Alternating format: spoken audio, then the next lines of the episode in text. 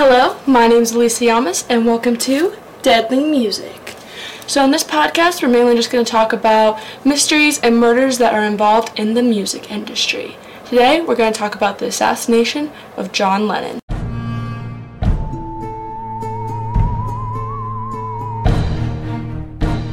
Okay, so who is John Lennon? So I'm sure we know of John Lennon being the guitarist for possibly the world's most famous band named the Beatles. However, we're just going to go a little bit more into the life of John Lennon. So, John Winston Lennon was born of October 9th, 1940 to Alfred Lennon and Julia Stanley Lennon in Liverpool, England. From what I gathered, Alfred was not a big part of John's life. By the time that John was five, his parents had already separated, and he would claim that he wouldn't really see his father ever again until he grew up and he became big with the Beatles. Okay, so flash forward into 1957.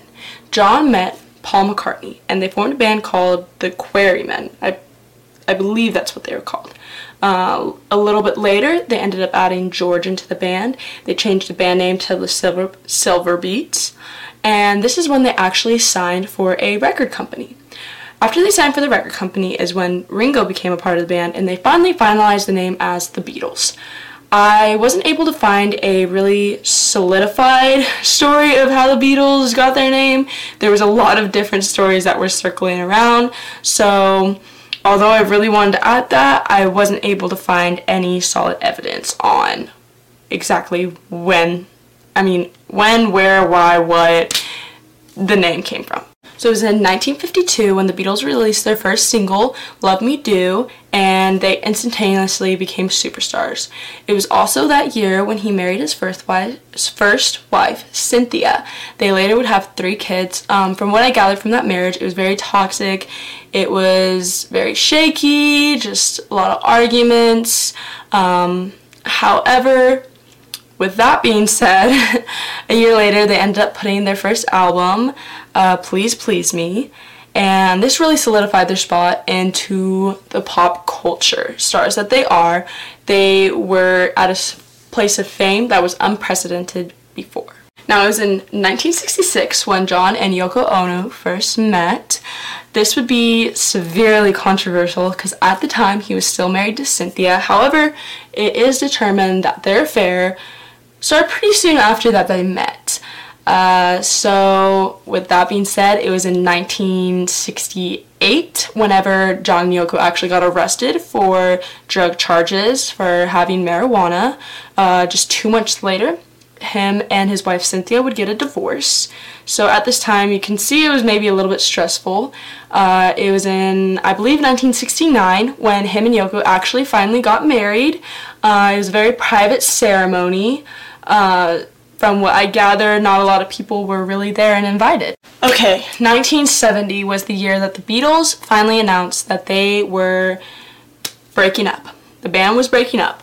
Uh, people felt that they needed to like blame someone, and Yoko was in the limelight for this.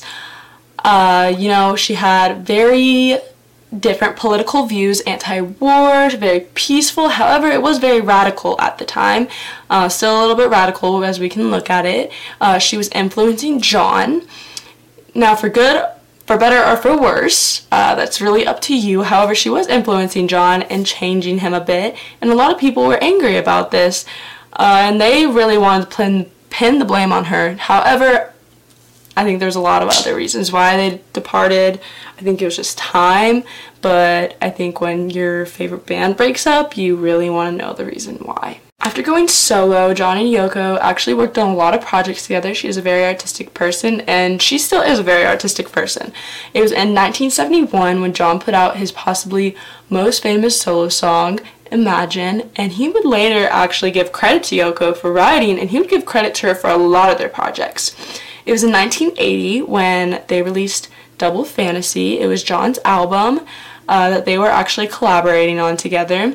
And even though that was the last finalized project, they were still working on projects together, such as Yoko's project, I believe it was called Walking on Thin Ice.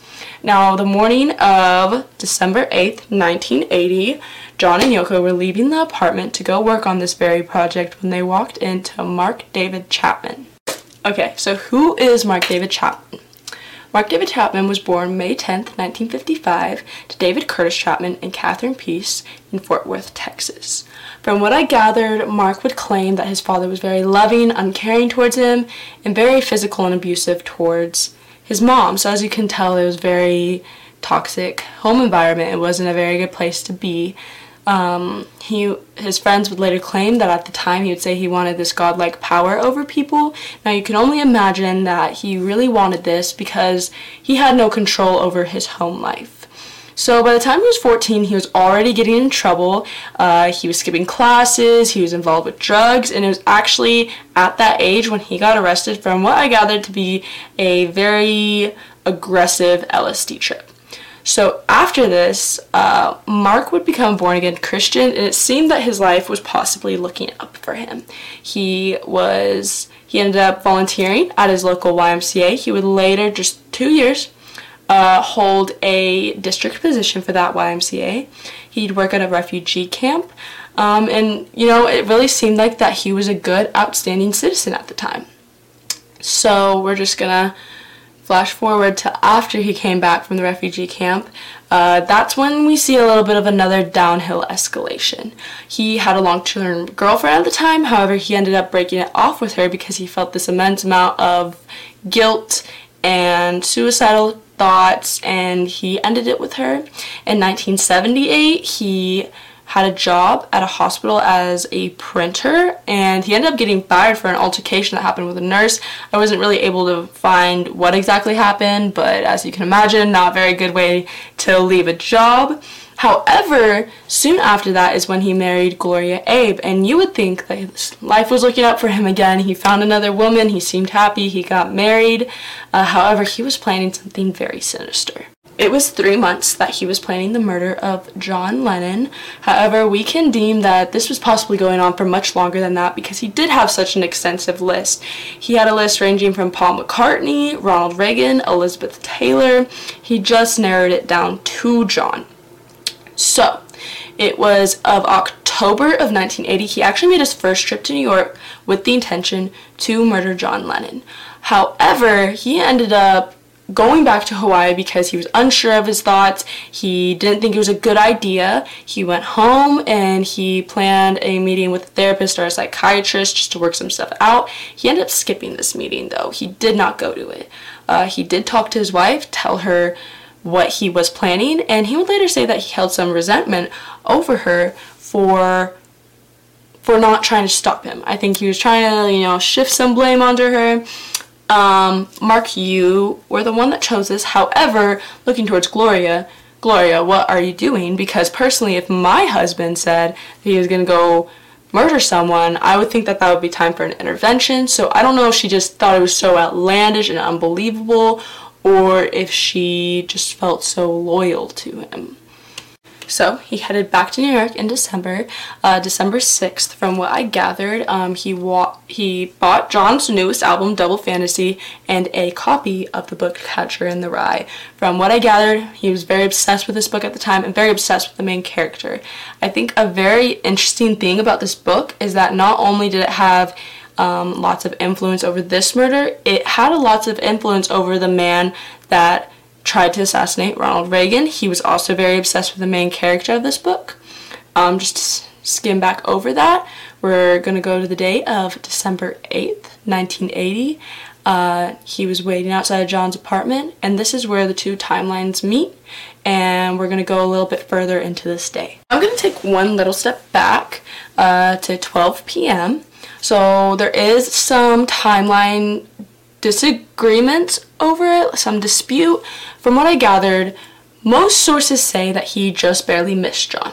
Some sources say that him and John did see each other. However, what we do know is that at 12:30 John did hold a little bit of a sort of press meeting, media meeting, talking to the media about his views on um, anti war, women's rights, just his political views. Uh, he later went back into the apartment. Uh, at this time, he had a photo shoot with Yoko um, with Rolling Stones magazine. 5 p.m. is when Yoko and John would actually leave their apartment to go to the recording studio and they were greeted by fans. So he was signing autographs and one of the people that came up to him was Mark David Chapman. Um, there's a lot of dispute over Mark being whether he was the very last autograph of John or if he was just one of them. So I don't really know about that. Anyways, he asked John for the autograph. John, of course, said yes. After this, he asked, Do you need anything else? Mark would note in a later interview he felt that this was very strange because he didn't have a camera or anything else from John. So what else could he need? Uh, Mark really believes that he possibly knew something um, in his intuition. So after this, John and Yoko left. Mark claimed that he would ask a woman there named Jude to go on a date with him. She declined. He would say that, oh, if I went on this date, it would have never happened. However, I think this is again him trying to shift some blame, say he wasn't really planning it because later in the very same interview he said, oh no, but I would have done it the next day. So, take what you want, there it is. 10.50 is when John and Yoko started coming back to their apartment and Mark was waiting there for them. Uh, Yoko walked out of the car. Uh, Mark said that he nodded at her. She did not acknowledge him. Um, John was walking 20 feet behind Yoko. They made eye contact, however, he did not really acknowledge him again. When they were walking in the apartment, Mark took two steps out and fired off his gun.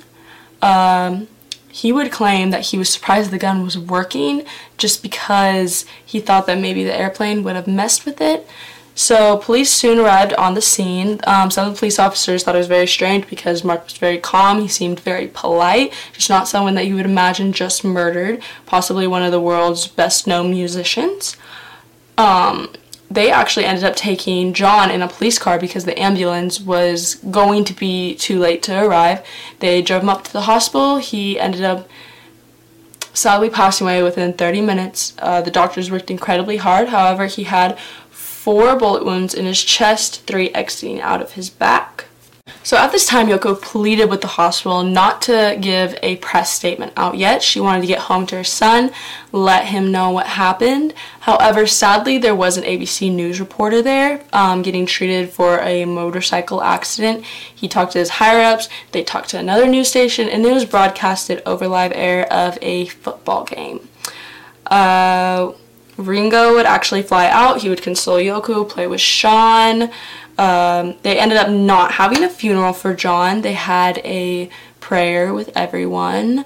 Um, at the time, there, I believe it was three Beatles fans that committed suicide, and Yoko actually had to give a press statement out just to not give in to these thoughts. So before the trial, Mark was assessed by over a dozen different psychologists uh, with 200 hours of clinical interviews. So his side would claim that he was in fact psychotic, by them saying that he was schizophrenic, one of them saying he was manic depressed, depressed, sorry, manic depressive. Uh, the prosecution say he was just short of psychotic with just various different uh, personality disorders. Now, the court appointed expert said that he was in fact delusional, however, he was competent for trial. Mark would end up getting 20 to life with chances of parole. He actually did have um, parole, one of his chances uh, last month. He was again, in fact, he was cut. He was, I don't know, you're staying in jail. Uh, so, really, it's believed he will never get out of prison solely because the fact that his life will be in danger just because of who he killed. So, he will probably never, ever be allowed out of jail. So his original court-appointed lawyer ended up backing out of the case solely because there were so many death threats on his life, and he just decided that he didn't want to deal with it. Uh, his new legal team said that he needs to go with an insanity plea. However, Mark would claim, uh, I'm sorry, Mark would go with the, um, he would plead guilty, sorry. I don't know why. Words are hard today, sorry. He would plead guilty claiming that God told him to do so.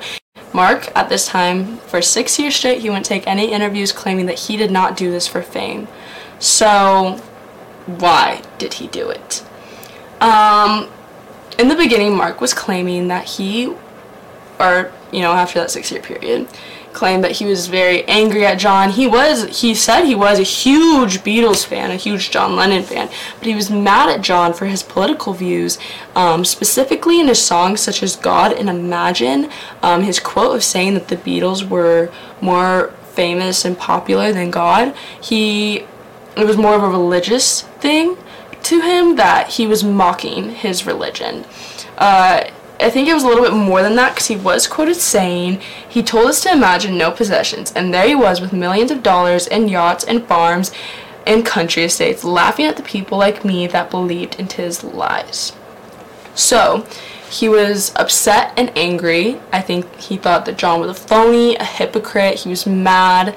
Um, so, that was what he claimed why he killed him. However, in 2010, he would retract this statement and say that he did, in fact, do it for fame. Uh, he, I mean, if you look at his list of people Elizabeth Taylor, Paul McCartney, Ronald Reagan they don't really all match up together. So he claimed that he just had a list and he chose who he believed was the most famous and most accessible. And at the time, John actually made himself insanely accessible to his fans because he wanted to be in touch with them. He wanted to see them. He wanted to talk to them. They were a very important part of his life. And sadly, that is what put the target on his back. So, which version? I mean, he's gone back and forth. Personally, I'm leaning towards he did it for fame, sadly enough. However, I think maybe a little bit of the religion and the anger did have to deal with it. However, I don't like I think that he was just doing that as he went through the list. Oh, why like why is this more okay? Um, I think at the end of the day he did it for fame and it's disgusting. Okay, so looking into the life of John Lennon, he left a huge legacy behind, along with his music making a huge statement on pop culture and along of how open he was with his political views. And I think that's very important that people of such a status can be open with their fans and brutally honest. So with that being said, my name is Lisa Llamas. Hope to see you again and welcome to Deadly Music.